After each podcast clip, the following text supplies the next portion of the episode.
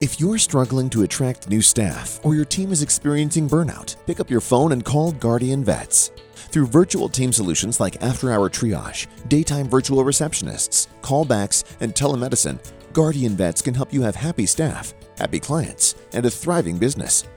Go to www.guardianvets.com and check Veterinary Success Podcast in the Where Did You Hear About Us section to get a free consultation and receive 50% off your first month of service. Don't wait. Check out guardianvets.com now.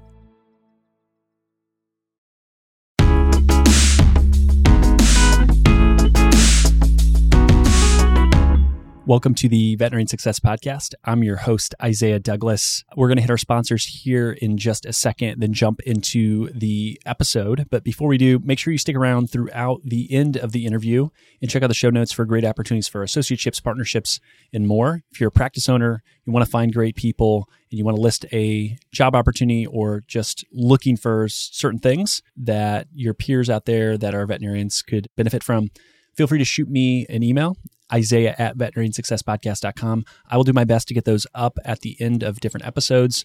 There's no charge for that. My role, my job is to connect good people with good people. So, with that, we will hit our sponsors and be right into the interview. If you're struggling to attract new staff or your team is experiencing burnout, pick up your phone and call Guardian Vets. Through virtual team solutions like after hour triage, daytime virtual receptionists, callbacks, and telemedicine, Guardian Vets can help you have happy staff, happy clients, and a thriving business. Go to www.guardianvets.com and check Veterinary Success Podcast in the Where Did You Hear About Us section to get a free consultation and receive 50% off your first month of service. Don't wait. Check out guardianvets.com now. Why do most banks always seem to be impersonal, slow to answer questions, or give you the runaround on getting money needed for your dreams? Enter Panacea Financial. Panacea Financial, a nationwide digital bank built for doctors by doctors. Whether you're a veterinarian in training, practice owner, or aspire to be one someday, Panacea Financial is designed specifically for you. It was started by two doctors who were frustrated in working with banks and so started their own to serve their community. With common sense lending guidelines and fast decisioning, they have helped doctors all across the country start, grow, and acquire their dream practice. Looking to buy into a practice, Panacea helps doctors with practice buy in loans that are funded in a matter of days, not weeks or months. If you're ready to join the thousands of doctors nationwide who have declared independence from traditional banks, visit panaceafinancial.com today to see how they can get you started with your dreams. Panacea Financial is a division of Primis, member FDIC. Have you ever walked into a space and thought, wow, this is beautiful? There's a reason for that. Architecture has this innate ability to impact emotions and perceptions. My friends at Apex Design Build bring beautiful and functional spaces for veterinarians nationwide. Apex is a fourth generation family run company that is fully integrated from the design, architecture, and construction process. They help you mitigate risks, eliminate surprises, save money, save time, and reduce the effort on your project. Check out their amazing work and have access to their square footage calculator to help you plan your expansion or new build. Click the link in the show notes for an exclusive offer and learn more about Apex Design Build. Finding a job or finding a veterinarian shouldn't be a waste of time. Enter an offer first. Paul Diaz and team have created something really special with offer first. Some of my favorite reasons are as follows. Candidates and employers will both have values aligned on the first step, not the last. The sign up process quick and simple, no resume required. So if you're looking for a job but you aren't really sure, it's as easy as scrolling on Zillow for a home. And finally, if you have a great match, it's based on your each unique requirements, not random keywords. If you want to learn more, listen to episode 179 with Paul Diaz. We cover all of that. The other exclusive great thing that you're going to get from this ad read and from Paul is I convinced him to give an exclusive discount to listeners of this podcast. So for owners, you're getting a 20% discount on both the placement of any candidate, but also access to the platform. Use VSP if you go to offer first, or the easiest way is a link in the show notes. So check it out. Associates, those looking for a job, same thing. Use the link in the show notes. Use VSP if you go directly to offer first. But I will donate and Paul will donate to a veterinary nonprofit of your choosing. So each person that signs up gets a vote. Your votes actually count, which is incredible. And so I'll be reaching out. I will handle that, but there's going to be a donation made for any associate or any job seeker that adds on the platform. We want to make sure that not only does the platform help to make sure that you find a better fit better culture, better role, but it's also doing good in veterinary medicine. Okay, so Link in the show notes is going to take you to Offer First. It's going to automatically apply that, but also use code VSP if you go to Offer First directly. And Offer First is changing the game of veterinary recruiting. I want each and every one of you to benefit from it. So check them out today. All right. Today I'm joined by Dr. Tim Ireland, who is the owner and medical director at Newtontown Veterinary Hospital in Pennsylvania. He's been an owner for over 30 years and is a recent board member of the Canine support teams and locally involved in the track and field as an assistant coach in his community. Dr. Ireland, thank you so much for joining me. This has been a, a podcast that's been a, hell of a time trying to get to be recorded. So thank you for, for being here. Yeah, thank you for having me. Appreciate it. Yeah. So one of the big things we got connected through the Veterinary Financial Summit. So with Meredith Jones and her work there, and then being connected on LinkedIn, one of the big things that kind of caught my attention was some of the commentary you had around corporate medicine. And I would love to kind of start there. I know it's a big topic, but you know, you've been an owner for over 30 years. What have you seen from corporate? What are your thoughts? I know you have a handful of them, so I'd love to jump in there and we'll go from there from our for our conversation today. Yeah, Now that that's I've uh, been rather opinionated, not a huge fan. Yeah, I guess when the first practice in my area went corporate uh, was a very long time ago, and I was actually excited about the idea that I thought that corporations being able to consolidate the things that can be consolidated, you know, and having some control over standard of care, that they might be able to offer excellent quality care even more cost effectively because they could consolidate HR and, you know, have better buying power. And what I found in my area is that they come in, they don't do anything with standard of care, they raise the prices, and they don't pay people any better, and they maximize profit. And I think that that has gotten even worse with the venture capitalists coming in because they want their money back quickly. And so, you know, if you have somebody that's invested in a business for three to five years or five to seven years and looking to roll up to the next biggest consolidator, then the focus truly is just on profit and the people and quality and unfortunately the pets are no longer the priority. You made a comment that thought was really pointed, but excellent that you said the lack of the investment in the people is is pretty telling that it's kind of all bark no bite. But if you go on we talked about like linkedin right? You're on linkedin that's how we got connected. I mean you look at the posts you look at what they talk about right? It's all about the people. It's all about how wonderful their platform is for their doctors and how much they care and what they're investing into their people. And you would say yeah, i don't believe that? Well i guess waiting to see one of my frustrations as a practice owner who has put his people first is they have the money to flood the airwaves. And so they're flooding the airwaves with the message that young veterinarians want to hear about mentorship and people first and all of this. But they have multiple decades of doing everything but that. And I'm putting out the same message but it's the message I've been putting out for three decades. And so if there's any entity that can flip the switch and put people first, you know, it's the corporate practices that they've done the research and they have the resources, but I guess I'll believe it when I see it. What do you think the expectations of are of new grads and as you've tried to go out and have those conversations as you're trying to, you know, like a lot of other private practices, grow, attract talent? What do those conversations look like? Right. I mean, I think the biggest thing that so many of them are looking for is the mentorship. And we didn't really use the word mentorship, I don't think, when I was in school. But when we were getting out of school, you knew the practices, at least the ones in the local area where you were going to be left alone. And you knew the practices where you would have support. And if you really were somebody that wanted the hands on and intensive mentorship, um, you did academic internship. And the non academic internships were pretty new at that time. And those were for the people that wanted to get a ton of experience in a really short amount of time. And, you know, and they could jump into practice uh, kind of head and shoulders above the crowd after that. And I don't think anymore that internship outside of a teaching hospital means mentorship at all. That's not been what I'm seeing. Can you touch on that? Because I had noted that you talked about kind of internships versus mentorship and just how quickly someone that thinks they're getting mentorship, it's actually just like, hey, this is a position we're paying you and we want you to, to be working and we're not really there to kind of invest in you. Is that what you've seen or do you have any analogies or stories or comments on that? Yeah, I mean, I think there's going to be some degree of that in private practices and in corporate practices. In in corporate practices that are paying new grads what they're offering, I think you got to ask what are they expecting in return?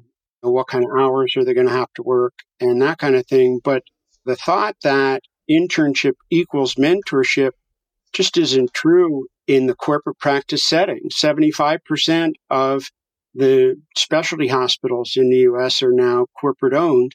And I have two associates that work for me that were both alone in the hospital overnight within their first two weeks on the job. And one of those was on her second shift. She was alone overnight and she had a phone number she could call if she got into trouble, but, you know, was pretty much told, don't call me. yeah. Um, and, you know, and so we wonder why they're burning out, you know, why so many young people are looking for alternatives to clinical practice. And she came to me on the verge of leaving the profession a year out of school. And so I think we need to do better. And when you say that we need to do better, I hear that a lot. You can wave your magic wand, right? You're able to structure how private practice, corporate, all these different things operate. What would you try to instill or build out there to do better for these young new grads coming out that want mentorship, that want to be able to grow, that want to become fantastic doctors? Right. And I think mentorship is different for everybody. Like my mentor, I knew was always available. And, you know, he wasn't hovering. I actually, my very first day in surgery, yeah, I, I walked into the practice and he said, yeah, you know how to do an enucleation? And I said, yeah, I learned about it in school. Yeah, he says, have you done one? I said, no. He said, so tell me what you would do. And I kind of went through what I remembered from class. And he said, sounds good. I'll be upstairs if you need me. but, and he was, you know, a yell away and he did come back to check on me a couple of times, but I knew he was there. That I think today the students are coming out looking for a little bit more hands on than that. Some of them are looking for a lot more hands on than that. But there has to be a discussion, you know, that it can't just be, oh, that you offer mentorship. That's great. I want to work for you. What does mentorship look like at your practice? And have a, some idea of what you want it to look like. And that mentorship at my practice, yeah, I actually reduce my surgery schedule and schedule with a new associate so that I can scrub in with them. They can scrub in with me. When they get to a point where they want to try something new that they haven't done, I'm available for them. And, you know, we meet every week. It's in the schedule that we're going to sit down and go over cases and fortunate to have a crew of associates that will answer questions on the fly. And so you know, my new uh, new graduates don't need to wait for our meeting to ask their questions, but they know that they're going to have one-on-one time with me uh, where we can kind of dig into things. And when they get to a point where they don't have specific cases that they've seen in the past week, then we pick a topic and dig in and just try to keep that educational process moving forward. Yeah, I love that. And I know we kind of jumped into big, heavy questions, but just going through your ownership journey and experience and can you kind of lay out what the team looks like today and kind of where your journey has led you from an ownership perspective? Yeah sure. I got out of school if i wasn't the highest in my class i was really close to the highest debt in my class and you know had hopes of being an orthopedic surgeon and didn't match on an internship and landed in newtown with a guy that i just really gelled with and knew coming out of school that I needed to be owner if I was going to be able to pay my student loans. That I had, I guess, a guaranteed monthly income of $2,500 before taxes. My initial student loan payments were 17 something a month. And so, you know, I consolidated. And if I hadn't rolled them into my mortgage, I would be finishing my student loans this year, 2023. But I kind of came out with the mentality that I had to be an owner because I didn't have enough money, which today it seems to be the opposite that, you know, I have too much debt, so I can't be an owner to me really is counterintuitive. But I was given an opportunity to buy my practice. I was two and a half years out of school, bought the practice, was basically a one and a half doctor practice.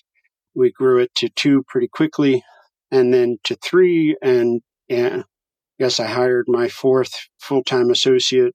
I was probably owner like maybe the sixth year. And so we grew really quickly, never wanted it to be, you know, Tim Ireland's vet hospital, that it's the Newtown Veterinary Hospital. Had a guy coming out of an internship very early on that I tried to hire. And, and the reason he didn't take the job with me was that he thought I was too young and didn't believe me when I said that I would let him buy into the practice. And so, he, you know, took a job with an older vet because he saw ownership being a possibility sooner. And so I just really haven't had associates that were interested in owning the hospital. And not for lack of trying, but it just hasn't been there. And it, there was a time we had four full time doctors that all lived in the zip code that the practice is in. And now I think I have seven associates. The shortest commute is about 30 minutes, I think. And we have doctors now that work hard when they're at work and when they're not in work, they want to be away from it. I was thrilled to death the first time I was recognized in the grocery store and didn't remember the client's name, but fortunately I remembered the dog's name. So that was probably more important. and so, yeah, I think there's been a transition and, and I've grown to a size where one person can't come in and buy me. The, the practice generates $4 million a year. And, you know, the corporates I get to offer literally almost every day. And I would really like to avoid that. So I'm looking for somebody that wants to be an owner and is actually looking for that type of mentorship that I have mentored and medical directors, probably have at least four associates that work for me that now own their own practice that, uh, you know, didn't want something the size of mine, but wanted to be an owner. I mean, from those conversations, you feel like there's a an underlying theme for why it's been a challenge? Because I mean, you've grown and you don't want to sell to corporate, which is different from a lot of your peers but you don't have someone from a private perspective that's either worked there or seen it that wanted to acquire it? Or has there been any attempts that just didn't work for a variety of reasons after you got farther down the road? I had one that, uh, you know, it was somebody that I connected with when I was involved with the PVMA.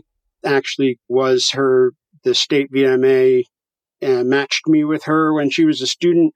And so I kind of mentored her for a long time and brought her in as medical director and I thought future partner.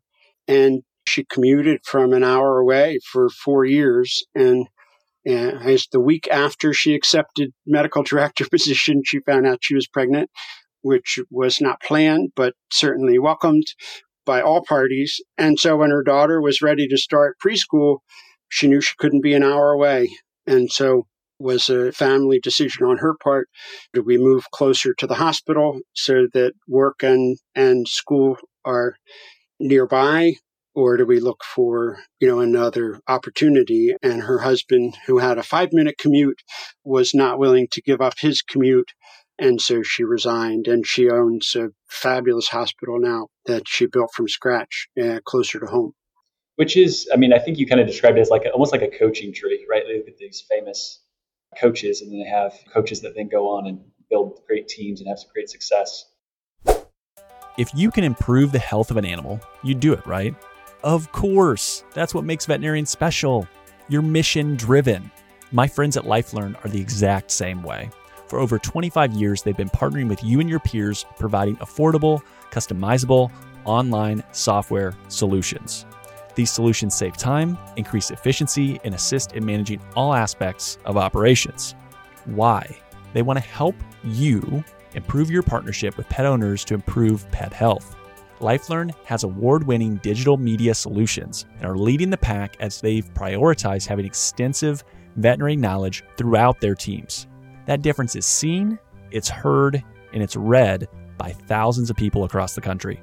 Relax, grow, and thrive with LifeLearn. Click the link in the show notes for an exclusive offer to see how LifeLearn can allow you to get back to what you do best.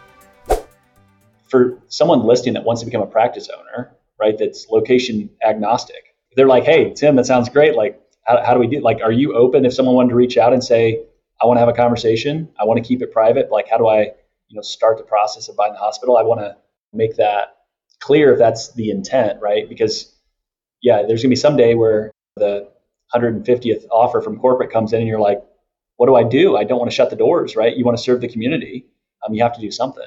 How do you wrestle with that? Because I think that'd be extremely difficult.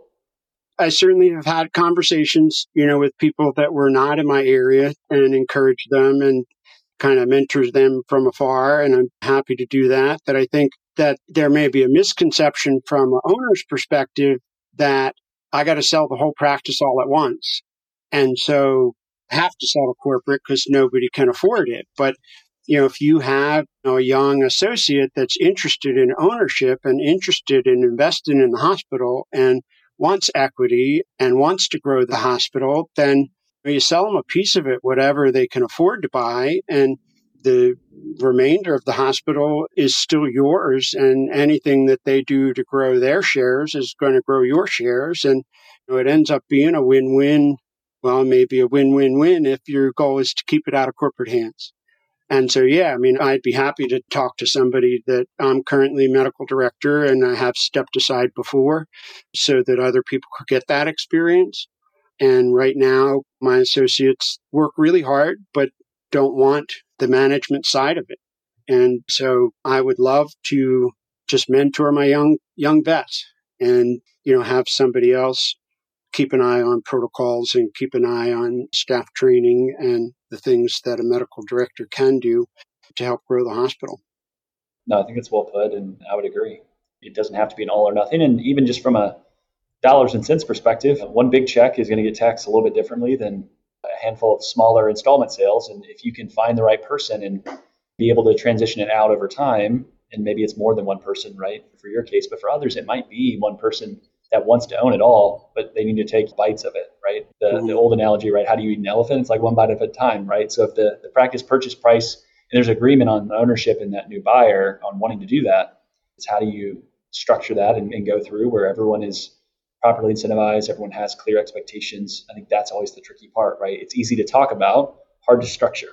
Hard to structure. It's easy to share in a podcast. It's hard, I think, to do in practicality, but I think it can be a really powerful thing if that is the ultimate goal, which I, as one that's been a pro private practice person for a long time, appreciate that when, when someone in your shoes, like you, has the ability to see beyond life changing money if they wanted it tomorrow. But they've said, this is something that is important to me and I want to try to find a solution, but continuing to tell that story and talk about it. I appreciate that. And I think a lot of people probably do as well. Yeah. No, and it's definitely, you know, you're talking about a partnership. You want it to be a long time deal and it's got to be the right fit. I would like to think that it's a great opportunity for somebody to buy in as a minority partner. I guess there would be a lot of people that would hesitate to make an investment without necessarily having all the control of the owner if you're a minority partner. But I'm a pretty democratic leader incapable of making decisions without considering how they're going to impact the people around me. And so I think it's a great opportunity. When I bought my practice in order to keep the expenses down, you know, my mentor and I said that we would, you know, have one person do the appraisal and that we would hire one attorney to write the agreement. And, you know, we had to sign all kinds of legal paperwork because nobody wanted to do it that way. Sure at the end of our settlement where he went through each clause and said, you know, if I was advising the seller, I would tell you this. If I was advising the buyer, I would tell you this. And Fred and I would look at each other and say whether it was important to us or not and, and make a decision. And there were things that were important to him and there were things that were important to me. And at the end, the lawyer got up and he said, I got to tell you, it's not even lunchtime. I blocked off the whole day for this. Yeah. So, you know, I would like to think that I would pass that on to somebody that was interested in community service. We've been in Newtown since 1936. The owner has lived in the zip code that the practice is in since 1936. That I would really like to keep it a community service. You mentioned it earlier, and I tend to agree with you on the hey, I have too many student loans, I can't be an owner, which it seems bass backwards, right? Like the easiest way to pay off more debt is to increase your income. How do I increase my income? It would be by having equity in a practice. And I know that's an oversimplification. There's lots of other hurdles. So don't people listening yell at me too much, you know, in their car or at home. I get that it's oversimplification, but you can distill it down to those key tenants in that kind of structure. So why do you think student loans are the excuse, or do you think it's just at school they're told that private practice is dead? There's no opportunities. I mean, have you heard feedback from folks? Like, why do you think that that is the, the prevailing thought process of a lot of new grads? It's scary as shit. I think it's really facing your fears and you know so much in veterinary medicine and in life you're you know you're weighing the you know, risk benefit analysis and you know how much risk are you willing to take that when I bought my practice I was single and had no dependents and so I was able to work 80 hours and built the practice so I could hire people so that we didn't have to work like that. That if I was married with kids, I couldn't have made that commitment. And so I either wouldn't have bought the practice or it would have grown a lot slower. And so there's always a balancing act going on. But I think the biggest thing is just the fear. You know, you come out of school with a mortgage, $250,000, $300,000 in debt. The idea of adding a zero to that is scary. I grew up in a blue collar family that I remember joking with my family asking to be a millionaire, do you have to have a million dollars or just owe a million dollars? in the millionaire thing, there's a really good quote from Morgan Housel, who's kind of a he's a financial writer and he's very gifted, excellent, excellent at what he does. He talks about most people want to that, that say they want to be a millionaire actually want to spend a million dollars. They don't want to be a millionaire, right? Because the habits and the things that would take to do that are not the same as spending a million dollars because everyone wants to spend a million dollars, right? They don't want to live like a lot of you know millionaires do because it's very different. Those are very different things. But yeah, if I owe a million dollars, how does that work? Right. Yeah. You mentioned a little bit on student loans. We talked a little about that. Talked about ownership, the opportunity that's there. Other advice that you would give to veterinarians that are either in school, coming out of school, younger in their career, just in general, of what they should be thinking about, what they should consider. I guess just really open ended. Some of that I would throw on them. I think veterinary medicine right now is, is in crisis. There's, last time I looked, 14,000 associate postings on Indeed or something like that. And so the graduates coming out of school not only have opportunity to get paid more than legitimately they're worth to the practice, practices have to bite the bullet and make the investment because they're going to get it from somebody else. And so they have an opportunity to practice the way that they want to practice. And so I would say for any associate out there that's unhappy, whether it's somebody getting ready to graduate, looking for their first job, somebody finishing an internship that wasn't quite what they thought it should be, or, you know, an associate that's been out 10 years and just in a rut, you have opportunity to have the job you always dreamed of. And so have some idea of what that looks like. Is it about compensation? Is it about the type of clients that you'll be taking care of? Is it about your work schedule? Everybody talks about work life balance. That to me, it's just balance. You know, that that's, I had I guess, five and a half hours. I was up before the podcast and I turned over half of my garden and did a lot of things that people would consider work. But that's my therapy, get my hands in the dirt and cleaning out the cow shed. And so, you know, you have to have enough things in your life that bring you joy and keep you grounded. And work can do that. And to think about what things in a job would bring you joy and be willing to put that into words for an employer so that they know if they can offer you that or not. So when you say that veterinary medicine is in a crisis, it's a crisis because it's so hard to find veterinarians. It's a crisis because mental health. It's a crisis because student loan debt, or is it just yes to all those things? Or when you say crisis, I guess unpack what you think the crisis is there. it's all the above. That anybody that's followed me keeps saying it's a universal problem and it requires a universal response. And so, in order to fix veterinary medicine, I think we need the educational institutions, both veterinary and, and vet tech. We need state boards. You know, I happen to be in a state where we license technicians, but there's no title protection. There's no definition of scope of practice. And so there's not anything that they can do in my hospital that requires them to have a license. And so, you know, I think the state boards need to be involved. I think that the insurance companies have to be involved. That prices have gotten so high that access to care is a concern. And the one thing that came out of COVID and the private equity invasion is everybody's prices went up, you know, and so staff is making more money, but every time I raise my prices, there's somebody that can't come in. And so that's where the shelters have to get involved. The municipalities have to get involved. So you're looking at local government, state government, federal government, because if people can't access basic preventive care, then we have outbreak of zoonotic disease that's going to start in the communities that are already underserved on the medical side. And so it's a big problem. You know, the mental health aspect certainly is big. And I think that we've taken strides in the right direction for that with work schedules and other things, but we still have corporate owned ER where economic euthanasia is happening every day.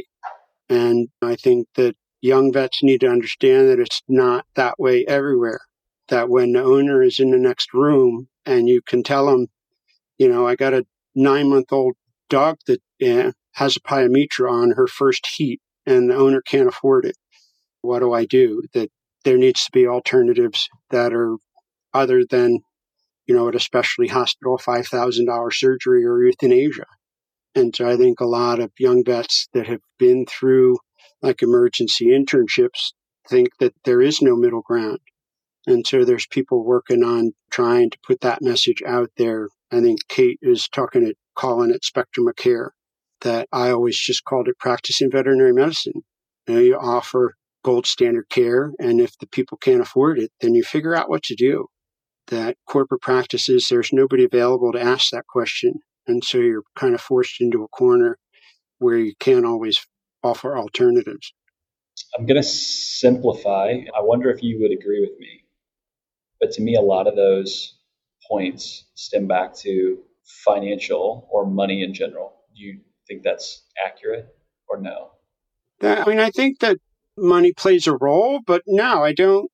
I think part of the reason that veterinary medicine is in the crisis that we're in is practice owners, whether corporate or independent, have always taken advantage of the type of person that's drawn to veterinary medicine. And so nobody goes into veterinary medicine to make a lot of money. We go into it because we care and we don't want to leave a job that we're unhappy at because we care about our patients or we care about our team.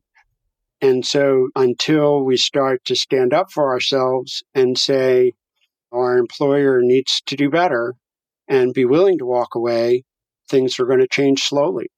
I think it's more the model of how we offer care that yes, we need to pay better, but I think that you get away with paying less if it's an awesome job.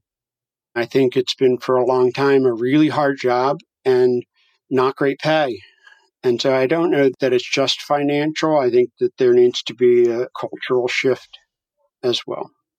Yeah, the reason the reason I talked about the you know if I boil it down to money is if education cost is so much higher, the cost of practicing has gotten so much higher, right? Just what the inputs are from a COGS perspective then if I'm a younger veterinarian, just the practice valuations are so much higher because you're getting pushed by others. Like there's a there's this compounding effect where even life, just to pay for food and energy and housing and all those other things are higher. It seems like that is also what's forcing the cost of care to go up to a certain extent, right? It's because of the idea of, you know, what I call, you know, inflation is an insidious thing.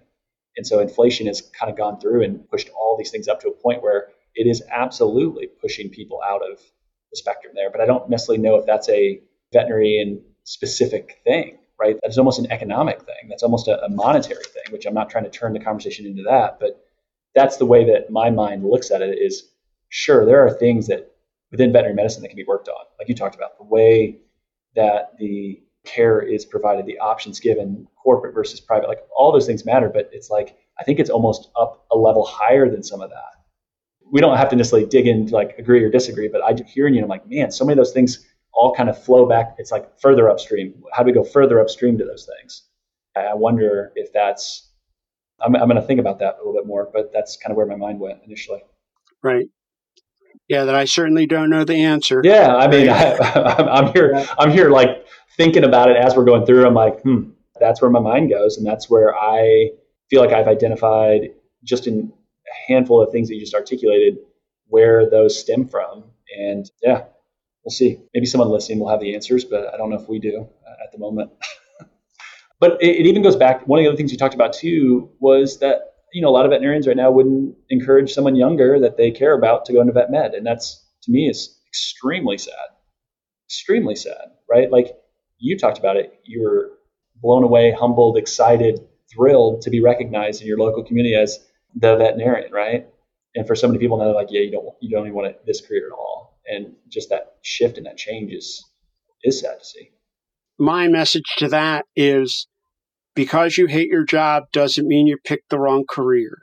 I can't imagine anybody that has made the investment to get all the way through vet school, financial, personal investment in every sense of the word, to think that they made a bad choice is really sad. That proud to say my daughter's a first year vet student and she was working in a corporate owned specialty hospital while she was applying and every single intern resident attending that found out she was applying to vet school tried to talk her out of it. Hmm. 100% not a single one supported her.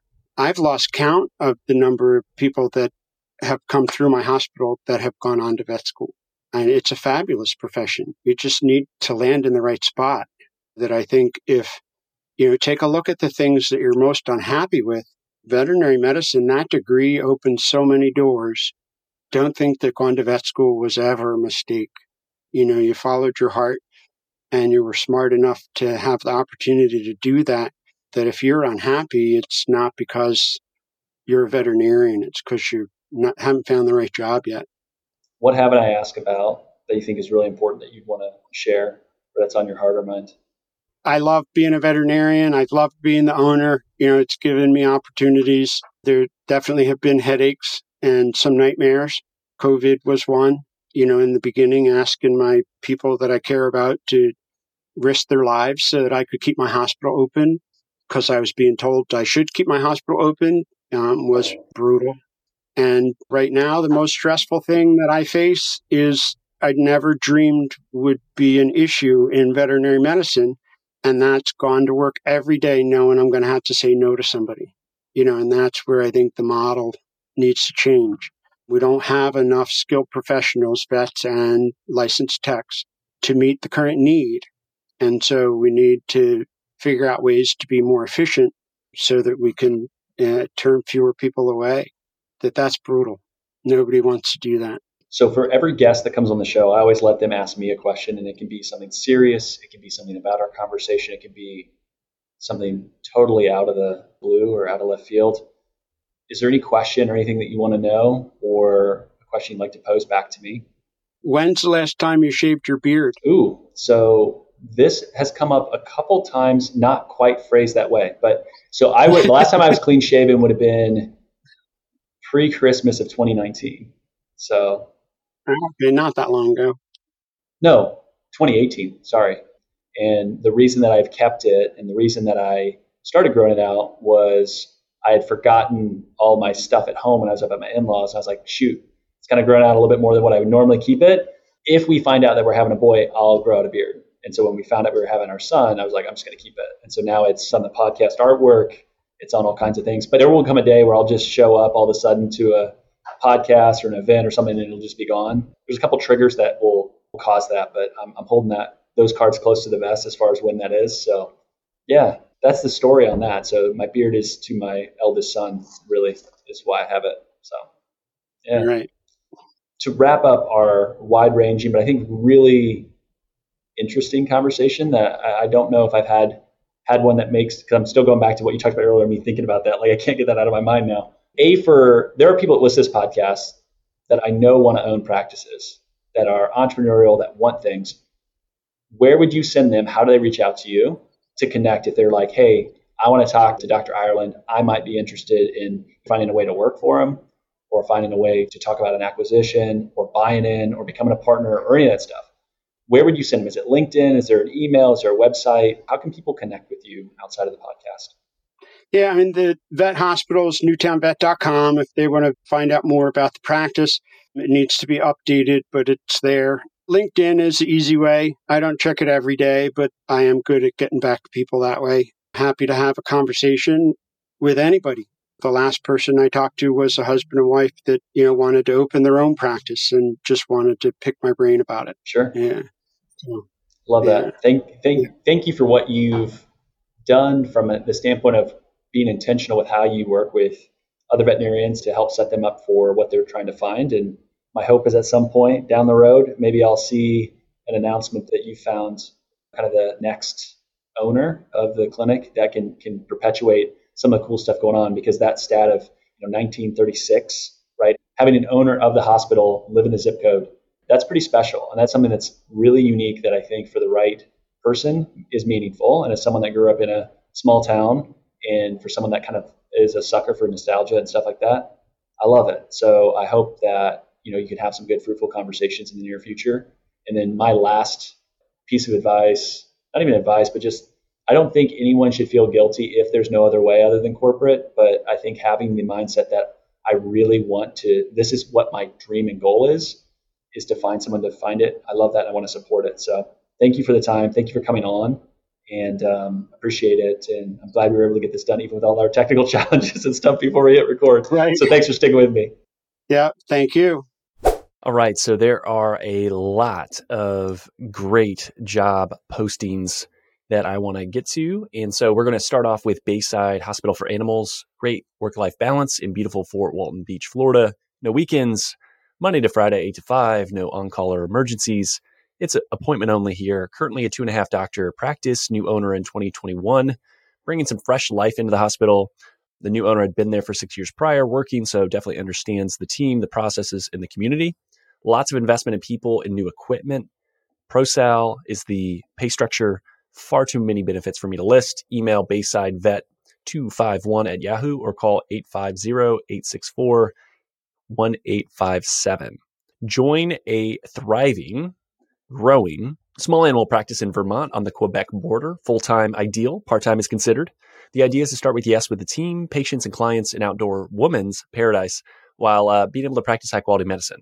Compensation is write your own structure within production capabilities. Literally, it is the owner wants to t- find the right person and is happy to negotiate, chat through, and find the right fit. If you want autonomy and a boss that enjoys teaching, reach out to Newport Veterinary Hospital. You can email newportveterinaryhospital at gmail.com. North Central Indiana, looking for an oasis in the chaos. Who isn't, right? Come join the amazing team at Fulton County Veterinary Clinic. They strive to foster a fun, fast paced work environment while providing quality patient care. They utilize the support staff efficiently so that the doctor is available to practice medicine and do what you're trained to do in less time and paperwork, which is great. Lots of investment in new equipment and technology to support you, full time or part time available. Small animal and exotics are both seen there, so no ER, no on call, no weekends, competitive salary with sign on bonus offered, and far too many benefits to list. Go to Fulton County Veterinary Clinic. So type that in and you'll find the job posting there. Last but not least, join Watertown Animal Hospital personable small animal veterinarian wanted for well established current five doctor mixed animal practice in northern New York, which is an outdoors person's paradise. Again, two of those. So if you like the outdoors, you can look at Vermont or New York. They have plenty of support staff with six CSRs, six licensed technicians, four animal caretakers, two technical assistants, a hospital associate, or sorry, hospital assistant, a practice manager, and a bookkeeper. Focuses on mentorship and investment on the people and the technology that's been a strategic initiative by the leadership team. No on call, uh, 24 hour ER less than an hour away. Salary based on experience, but no less than 95,000. Can be straight salary, pro sal considered. Want to discuss that with the right person. Tons of benefits. Again, too much to list. please reach out to watertownpetcare.com for that option as well. So, again, if you find a role or a job or talk to anyone and it helps you in any way, I would love to hear that feedback. So, please reach out. Let me know what you're able to do. And I will continue to post these. So, if you are an owner, reach out to me, let me know, and we'll go from there. And until I hit a capacity of I can't keep recording these, I want to let people know who are high quality owners around the country looking for great help. So, with that, we'll talk soon. Thanks for listening to today's show. The comments made on today's show should not be taken as investment, tax, or legal advice. All comments are for educational purposes only. You should talk to your professional team before implementing anything. If you want or need financial advice, my day job and not podcasting is helping veterinarians grow their net worth. Our team is taking new clients and we are ready to talk to you at any stage of life. Come as you are. I always say bring the mess, right? Like if things are unorganized, that's okay. There's no prerequisites to become a client. Isaiah Douglas is a partner at Vincere Wealth Management. Isaiah is a registered investment advisor, registered with the SEC. The biggest compliment you can give me in the podcast is to share it with a friend. Reviews help the show get found, and Apple Podcast is the platform that is predominantly used for people listening to the show. If you have three minutes, love the show, head over to Apple Podcasts, give us an honest rating and review. It helps more people find the show. Also, the new YouTube channel is up, and I'd love to have you subscribe. Vainly, I want 100 subscribers at least lots more, obviously, right? But I get a vanity URL if we get to 100. That would be great. It makes it easier to find the YouTube channel as well. For all of today's links, information, head over to the veterinariansuccesspodcast.com. There you can subscribe to your favorite podcasting platform. It'll be a link to that YouTube channel I just talked about. You won't miss any other episodes, whether you list on Spotify, whether you have some other ancillary podcast platform please like, subscribe, all that stuff. It certainly does help. I appreciate it. Finally, if you want more information, insights, want your voice to be heard, want to share ideas for content, say, hey, Isaiah, I want you to have this guest. I want you to talk about this topic. Go over to the Facebook group. So you can search for the Veterinarian Success Podcast on Facebook or head over to veterinariansuccesspodcast.com, scroll to the bottom about your host, click on the Facebook icon, and that'll get you in the group. Thank you so much for listening. It means a lot to me to be able to see the podcast grow and continue to impact people. So, with that, until next time, we'll chat soon.